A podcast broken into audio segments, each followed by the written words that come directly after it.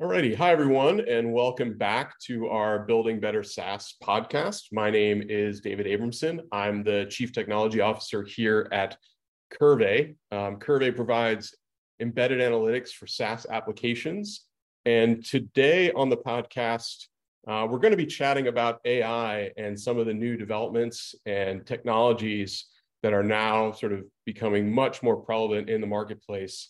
And I'm very pleased to welcome uh, two guests on the podcast today, uh, Farzad and Dara. And I'm going to go ahead and let Farzad and Dara introduce themselves. So let's start with uh, you, Farzad. Let's uh, hear a little bit about your background. Awesome. David, thank you so much for uh, inviting me to this podcast. I'm Farzad Aref, founder and head of sales and delivery for Farlinium. Uh, we are a consulting and services company focusing on experience analytics. So helping companies become uh, uh, take advantage of uh, data that they have from their customers to uh, essentially invite them to the front seat as they think about how they want to evolve their business with a customer center first mindset. So really excited to be talking about AI and some of the um, impacts that we see in amongst our customers and potentially down the road. Fantastic. And uh, let me pass it over to Dara. Let's hear a little bit about your background as well. Sounds good. Hey, I'm Dara Kharabi. Uh, I work currently at a company called Rearc, where I'm the product lead for data and data strategy. Uh, we do a number of things around helping customers build out data platforms and get their data on marketplaces and clean their data. I've had the opportunity to uh, do a lot of things in that vein, including uh, sort of serving as a data analyst and a managing consultant at uh, Farlinium, Farzad's company in the past and at this point, you know, I'm on my product journey and I've had the opportunity to, you know, advise a couple of companies around uh, data and AI and some of those topics. So it's been a great ride so far, and I'm excited to talk today. Fantastic. All right. So I'm um, very pleased that you guys could join me today on the podcast. And um, I think the topic of AI has certainly been very much kind of at the forefront, at least for what we're seeing in the market in our embedded analytics space, but obviously anything related to you know software and data and, and those types of use cases. So uh, in terms of the the flow of the discussion, the way I'd kind of like to break it down uh, is into sort of four areas. So first, I want to just talk a little bit about you know the current use cases and some of the ways that you're seeing AI concepts being leveraged by your projects or your software applications today. Um, and then we can kind of transition into um, how some of the more recent developments, things like you know ChatGPT, Bard, or some of the other uh, more like conversational AI services might be impacting everything from you know your applications to your development to whatever you know your business users are maybe looking for um, as well. Um, and then we can talk a little bit about sort of um, I think one of the one of the issues or, or what are the issues potentially uh, in terms of maybe ethical or misuse concerns with AI. And then we can kind of wrap things up talking a little bit more about where the future might be headed. Um, so, with that sort of agenda in mind, maybe I'll kick things off um, and talk a little bit about the current use cases that I see or that we see here at Qrvey when it comes to AI and embedded analytics. And so, the way I've always sort of um, seen it being leveraged historically has been kind of in, I would say, three areas in terms of the embedded analytics. So the first, I would say, is more more like the natural language processing or natural language query use case. Um, so you know, oftentimes you'll find product capabilities that allow obviously business users to type in you know natural language search, or they can use their own you know own search terms to find and, and retrieve results. That's been obviously a very common use case for AI um, in sort of the business analytics and business intelligence world. Um, and then the other two are probably a little bit more along the lines of the machine learning models or maybe predictive models. So there's the sort of the forecasting style of AI or maybe the predictive analytics style of AI where you're you're taking data and you're extrapolating information based on some trained models or similar machine learning algorithms. And then probably the other area which I, have seen is is more along the lines of the the recommendation style or recommendation engine style of AI and machine learning, where uh, you can use different tools to provide you know recommended outcomes or recommended uh, presentations charts visuals and, and those types of things so that's kind of what i've seen in terms of the existing use cases in, in the ai space but um, maybe let's start with you farzad what what types of things are you seeing or have you seen in terms of the current use cases for ai yeah, David, I think very similar to what you had described. First and foremost, you know, the, the goal is accelerate, um, you know, faster speed to value, faster speed to insight. So that's kind of been the business driver or motivation of looking at these types of technologies. And also the other motivation is tell me something I don't know, right? Or, or associate a pattern that maybe I would not pick up if I look at more traditional just graph visualizations of data points, etc. So those are typically the, the motivation. And as um, I look at like how technologies have adopted that, like you mentioned, you know, in a search style capability, again, let me find things faster, show associations of search of things that maybe I hadn't thought about, right? Uh, the other one is help me drive analytics from content that may not necessarily just be structured. So in the same vein of natural language processing and understanding, I might have, you know, conversations, feedbacks that don't have necessarily a structure to it for me to look at at scale. So help me kind of understand that and accelerate that.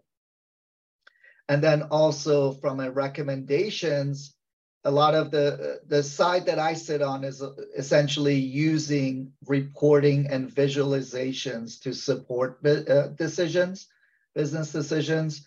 So in that vein, a lot of like the current or the past AI was recommend me views of the data. Again, accelerate the time it takes for me to look at pattern, uh, potentially alert to me or show me a, a, a pattern or an insight that is, you know, statistically significant or some sort of an algorithm applied to it. And those have been essentially the traditional use cases that I've seen uh, for AI uh, ahead of generative, uh, essentially um, AI that we're going to talk about shortly. Sure.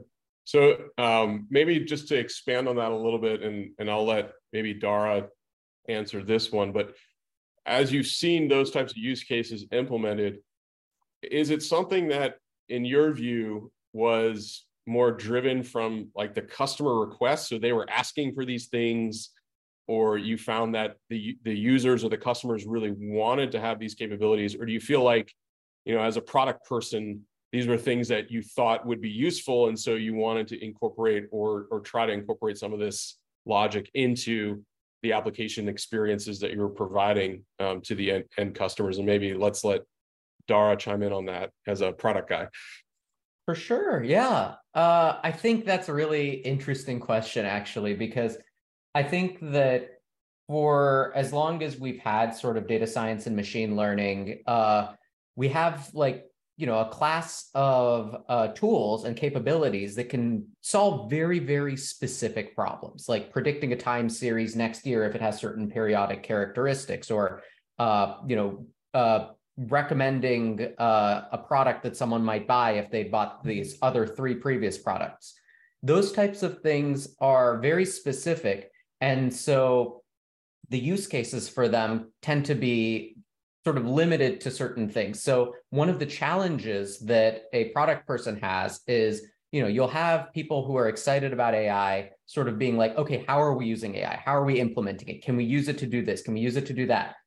and you have your customers who know what they uh, know what their problem is but does don't necessarily know what the solution space might be and you have to figure out okay what is the correct judicious use of ai in a way that actually solves the customer's problem and isn't just ai for the sake of ai or for the sake of like you know marketing which you know is valuable in and of itself but doesn't really elevate the product so um, i'll give you sort of uh, a few examples, if that's all right. Um, one of the things that we've heard consulting with customers is uh, we've seen a lot of interest around like you know the large language models and the conversational AI, and people are using it and this is causing data privacy issues within large enterprises with you know data security requirements.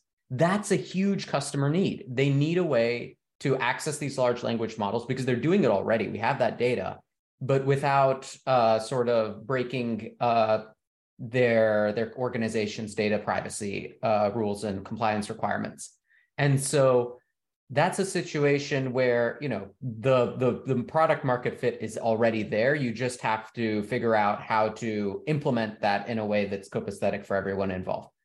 An example of sort of the alternate is um, we've seen a lot of interest around uh, making sense of uh, basically very large quantitative data sets uh, with uh, with machine learning algorithms and the issue with that is usually machine learning algorithms can answer certain questions. Like, given these points, can I cluster them into like n clusters? That's k means, for example.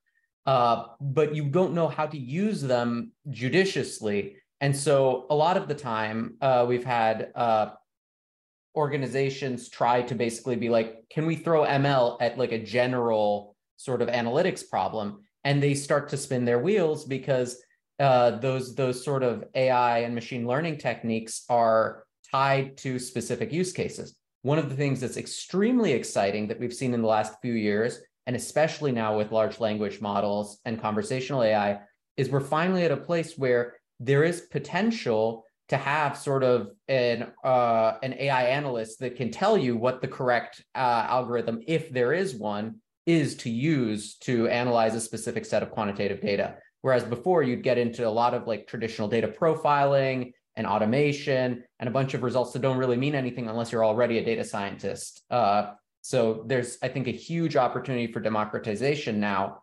uh, which is which is exciting because it sort of changes the game for from before.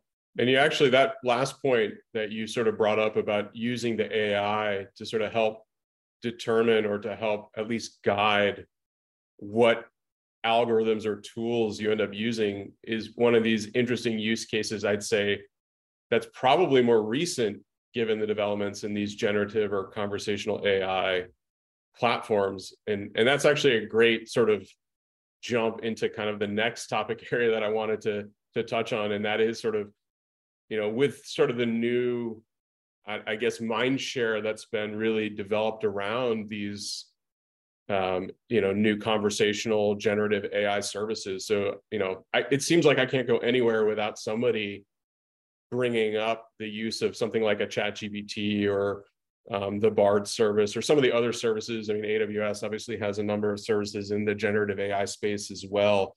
Um, and so i think these are these are just so much top of mind. In fact in preparation for this podcast i went to chat gpt and, and asked to give me a list of talking points for um, like an AI conversation. And, you know, it gives me a, a really nice result of, you know, a bulleted list of, you know, key talking points that you might want to bring up. I've heard of people using these tools to like generate slide decks for them. I mean, there's so many of these use cases that, you know, if I'm a business user or a power user or even a developer, it seems like um, I have opportunities now to sort of leverage AI um, to augment my job or to augment my skill set. Um, and so it's interesting, you know, I'd be curious to, you know, to, to hear about maybe some of the ways that you've seen, or maybe you're hearing people asking for or leveraging these types of newer technologies. And maybe since Dara, you just brought that up, uh, maybe you can dive into that topic in a little bit more detail and, and what you're seeing with the some of these newer developments in in the generative AI space. Sure. Yeah. I think it's a really interesting space we're in. I've likened it to like 2008, 2009 when the iPhone App Store first came out, where society is given this new capability where there's now a device in everyone's pockets and it's got an accelerometer and a camera and it's got all this stuff and people are like all right what can we do with it? So you had you know the app with like the beer and you drink the beer because nobody has ever had a device with a touch screen and a accelerometer that everyone has. You know there's all this new there's all this playfulness as we try to understand the capabilities of this new technology. And the same is true for generative ai and you know the larger players are trying to figure out all right where do we fit in? So like you know like you mentioned google has bard and they're trying to fit that in uh, Microsoft has got uh, their deal with OpenAI and they've tried to create services and they're implementing it into their desktop applications as well, which is really fascinating. So Word can like write a first draft for you. And Google Docs has done that with Bard too. Uh, there's now like a like a help me write option. Uh, we see that in Notion as well. So everyone who has a space for writing, now a large language model can help you with your first draft. So that's sort of the first wave we're seeing. But I mean, if you think about the phones analogy, we didn't really, you know, get Instagram and Twitter and like that new sort of paradigm until a few years after. It's going to be a little frothy as we sort of kick the tires and explore the boundaries of the space and figure out what's really going to take hold in society. Uh, I think there's also, you know, this is new technology. There are a lot of teething issues. Uh, I'm kind of excited to see because in general, you know, everyone's still thinking about the model of like, let's ask ChatGPT a question.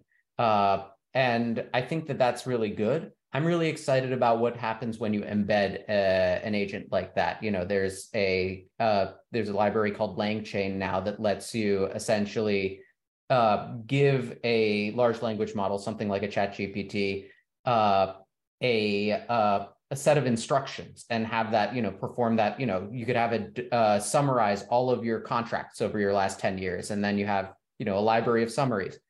Uh, so there's a lot of excite, exciting new use cases there. There's also a lot of limitations. Uh, there's uh, accuracy issues. I can tell you for example i recently had a uh, natural uh, language processing task that our team was working with where you know a an organization would publish a report and they might say one day there were 23 incidences of this activity. And then the other day they'll say there were no incidences of this activity. Or they would say there's two incidences of this activity and three incidences of a related activity. And there's a lot of variability in how we might express that in natural language. And uh, we had an originally we tried regular expressions. We tried uh, spaCy which is a traditional natural language processing library and then we decided to try uh, GPT-4 through a service called Marvin that's produced by the Prefect AI people, or sorry, Prefect uh, data orchestration people. And uh, on the one hand, our data engineer got that figured out in uh, two days, what it took him like three weeks to try and do with traditional NLP, which is great. On the other hand, it worked really great, like 85, 90% of the time it completely fell over the other 15% of the time and we had no way of sort of validating or you know it doesn't it doesn't throw an exception you know? It's not like traditional software. We have to find new ways of like building quality uh, systems around these services if we want to use them in an automated way like that. Yeah so before we talk about maybe expand on some of the limitations and and potential challenges like you're just describing where you don't necessarily know if what the AI is going to give you is is it even going to be meaningful or maybe it's going to even be wrong. Um, I'd I'd like to understand maybe from Farzad what you're seeing. So obviously you guys are dealing with you know specific kind of client requirements and ways of assisting your clients make better sense out of their data. Um, has kind of the new developments in AI sort of brought that up more? Are they asking for these types of things more from what you're seeing, or is this, you know, there it's not really entering your um, list of requirements and demands yet? It's the fastest adopted, I think, technology in the history of technologies, right? so absolutely, I think there's a lot of conversations around it. I, I, I like the analogy Dara used uh, about the iPhone and the App Store. I do agree with that. I think that um, for the first time ever via chat gpt we're actually seeing ai be useful. In the past we saw a lot of use cases around ai but like i, I just feel like with this interface it makes it very easy accessible. Anyone can use it and you can see instant value from it. Now it brings up a lot of questions right? Can we trust it? Is it secure? What are the limitations to it, etc. But yeah, first and foremost, from my perspective, you know, we I I I'm using it. I want to learn more about it. Um, you know, I've I've I've asked my team to take a look at it.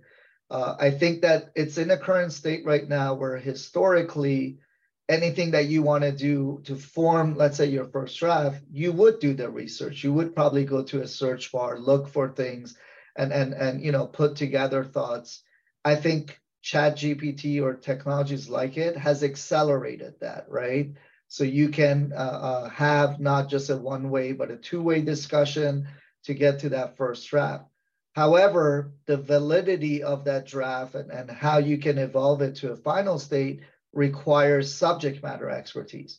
So I think that, you know, like for example, you mentioned you kind of came up with the draft of potentially talking points that you can use in this podcast, but you know the domain, right? And and and you know, you could probably come up with the list, but you use Chat GPT to accelerate that. When you have the list, you can edit it because you have that subject matter expertise. So I think we're in a place right now where um, it's very useful if you know kind of what you're doing, right? And, and, and that's the stage that it's in. From a company perspective and customer base, everyone is curious about it, right? Everyone is not debating the usefulness of it. It's more of how can this fit within, let's say, my ecosystem from a security and governance perspective? And then can I, you know, trust like like what the information that it's giving me? I think are like the two areas. And then there's a whole third area around, well, you know, is it plagiarism? Can I use it? Right. So there's going to be two different camps on it. But I do think that this is a very unique point in time. And we're very lucky to be part of this transformation. And, and you know, it's going to take probably the next four or five years of people using it in use cases and advancing it for us to kind of move away from you know that virtual drinking or, or augmented drinking of the beer versus actually having apps that are useful and ingrained in our everyday lives yeah and i think a lot of good points there about not just the the e right so i think we can all agree that the fact that it's it's basically been made so much easier to take advantage and leverage is is one of the huge uh, I'm not necessarily going to say selling points, but it's definitely one of the huge reasons why the adoption has increased so much. You know, obviously, Dara, you mentioned the would have taken three or so weeks to do it in sort of the older model versus getting it done, you know, in a significantly faster way using some of the more generative AI-driven technologies. And then obviously, Farzad, you know, you and I both sort of mentioned this idea that, well, what if the what comes back from the AI isn't useful you know you have to be that sort of additional subject matter expert to even understand whether or not what you're getting back could be of value um, to the use case or to the application. So I think that's a good transition into the the kind of next topic around the potential concerns. These could be ethical concerns. You know, I've heard a lot about um, with AI. There's a lot of concern around things like, well, data privacy obviously is is a big one. Um, if you're using some of these public generative AI tools, you know, sending your data to these services, how are they actually using that data? Um, is there, you know, and then in terms of things like transparency, is there enough sort of visibility into actually what's happening when an AI model is producing some type of outcome? Um, and then I think the other one that comes up a lot in ethical discussions are things like biases, right? So is the is there an inherent bias in some of the ways that these models or the AI uh, generative outcomes are, are being produced. Um, so I'm wondering if um, either of you could maybe talk a little bit about, maybe let's start with sort of the data, uh, the data privacy concerns a little bit. Um, I know I've heard from some of my customers and some of the, the folks that we talk to on a regular basis that they don't yet want to adopt any of this because they're very worried about their data going someplace where they they completely lose control. Um, so I'm, I'm just wondering if that's something that you're seeing as well, or if you think because it, there's so many benefits, it will ultimately outweigh the you know the overall data privacy concerns that might exist today. I, from my perspective, I think with any um, sort of transformation or evolution, we're going to see kind of two sides. If we look back at you know internet boom and and the concept of e-commerce, some people were all about it. They were early adopters. They, they knew this is going to be the future, so they wanted to embrace it and build business models that can support this new use case. And, and there were skeptics that said, you know, there will never be a day, for example, that I'm going to go and buy clothes or shoes online, right? So they kind of took this stance of let's wait if this is going to happen. I kind of see it similar now. This is something that's going to be ingrained in society. I just it it it it brings so much value from a productivity perspective. It it helps us accelerate. So I think there's enough motivations for it to drive adoption and and really I, I think that from a uh, adoption and use case on the company side is basically going to be two sides. Am I going to be the early adopter to try to really be part of the process to figure this out, or am I going to be the skeptic, right, and and and want to stay away from it? And again, you know, I kind of relate that to e-commerce and what we saw with the internet. Um, that said, there is a lot of legitimate concerns, right? There's a there is some level of uncertainty. And I think that was one of the main goals of OpenAI putting this out, right? Versus kind of keeping it in the lab to start to have and bring forward those conversations. And I'm glad that they're occurring. I think from a business application perspective, again, it's all about security. The concept of you wanting to provide your data to somewhere outside of the realm that you have control over, that's going to be something that, that people are always going to probably um, have roadblocks. And I think that that's an area that, again, we're going to see a lot of um, evolution around. Well, how do we make this secured? How do we make the training of these models like essentially secure so that it's not being shared? And then the other piece of it is from an adoption and governance from a business application, can we trust it? When is it trustful, right? And then the third part of it is, well, then in this new world, how do our roles and responsibilities evolve, right? And I think that will then have a big shift uh, or, or potentially a big impact into what does the future workforce look like? Because the three of us, we are who we are because of the experiences we were given to actually learn and try some things that maybe in the future workforce, they may not have that chance because it's automated, right? And technology is handling that. So again, I, I, I it's a fascinating topic for me, something that that you know I'm gonna kind of always stay curious and, and want to learn more. And I do think that it's one of those again once in a lifetime revolutions that that we have an opportunity to shape as it comes into fruition in the years to come. Yeah, I 100% agree. I think um, I'm definitely of the mindset of the early adopter, right? I like to be sort of introducing or leveraging technologies to see how they evolve and so I'm, and you know, I know you already sort of mentioned this idea that um, when you were using the generative AI on a specific project, it was only giving you sort of a 80% or I forget what percentage you mentioned, but um, sort of the the um, the validity of the responses. But in terms of other issues that you've run into, there, is there anything else that sort of comes to the forefront of potential problems that you saw or that you're seeing today? Uh, I mean, yeah, there's a lot. There's, uh, and not to say that this technology isn't ground shattering. I agree with everything Farzad said. I agree that, you know, there was a time when people didn't want to put payments through the internet and uh, didn't see that, you know, the world was going to change. And I think that we're sort of there now again. Uh, that said, there's a lot of things we've got to figure out. There's, of course, the data privacy question, which uh, you know, right now is similar to the online payments question where like, you know, you have certain resources for training models and running inference that have to basically run a, either in the cloud or in the possession of people who have a lot of computational power. And that's going to change eventually. There's no reason why, uh, you know, tensor processors need to be as expensive as they are if the demand increases, you know, multifold. You know you you see that right now where people are running large language models on apple silicon because it's been designed to you know run uh, machine learning models more effectively.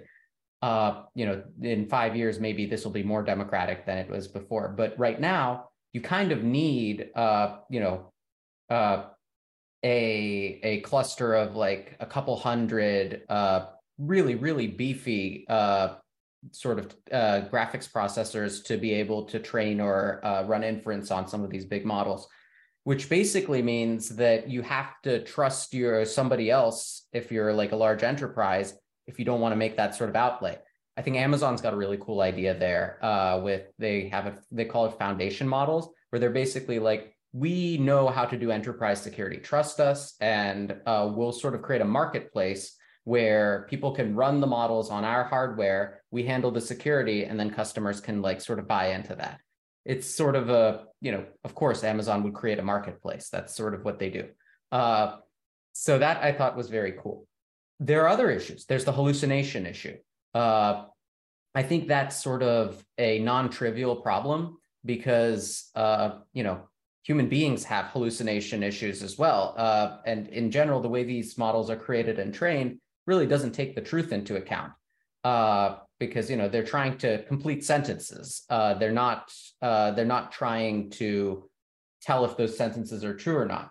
I think at some level of scale, you'll be able to, similar to how you know you train things to follow instructions, you'll train things to create a truthful world model. So I think we'll get there. It's just going to take some time and significant effort. Uh, the other thing we've got to consider is learning. Right now, the way we train things is by sort of training them on large corpuses of data. They don't learn the same way humans learn, where you know uh, OpenAI's uh, ChatGPT has been trained through mid 2021. So I can't tell it like, hey, uh, the canonical example on the internet is, hey, the movie Avatar 2 came out, and uh, it won't like internalize that new information. You have to sort of do a long training run to overwrite that. Whereas with a human being, you can tell them that and they'll update their internal representation of what's going on with just one piece of input. So that's something that we've got to learn as well.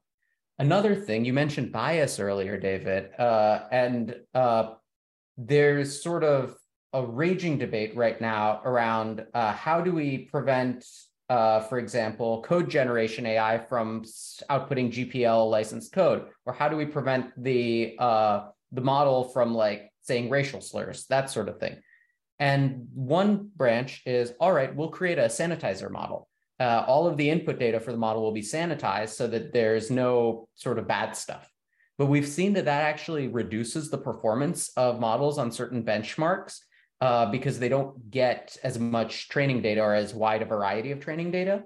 The other camp is like, well, give it the full input, just teach it to not say bad things.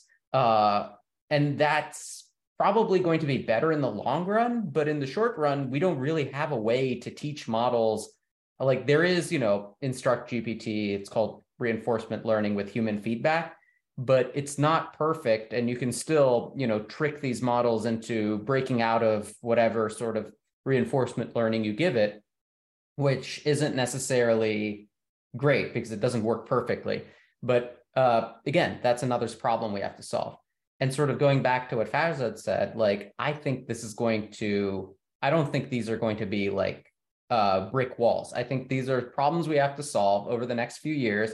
And I think that then, you know, AI is going to progressively change the world. But I think that they're serious things that need a lot of work. They're not sort of trivial. That's yeah. my take. I, you know, I think those are all really great points. And certainly thinking about not not just how these models are being created, but how they're ultimately being used, when they were created. These are all obviously things that need to be taken into account um, when sort of le- obviously leveraging any of this technology um, in the future. And you know, it kind of brings me to sort of the the end or the wrap of the discussion, which is, you know, where do you guys see this sort of headed next? Um, you know, I think at a high level, obviously, we all kind of agree that there's a ton of of utility and taking advantage of uh, all of the, the, the various AI services and tools that are available to us today. Um, and you know, we've already talked about some of the the use cases and how they're being used.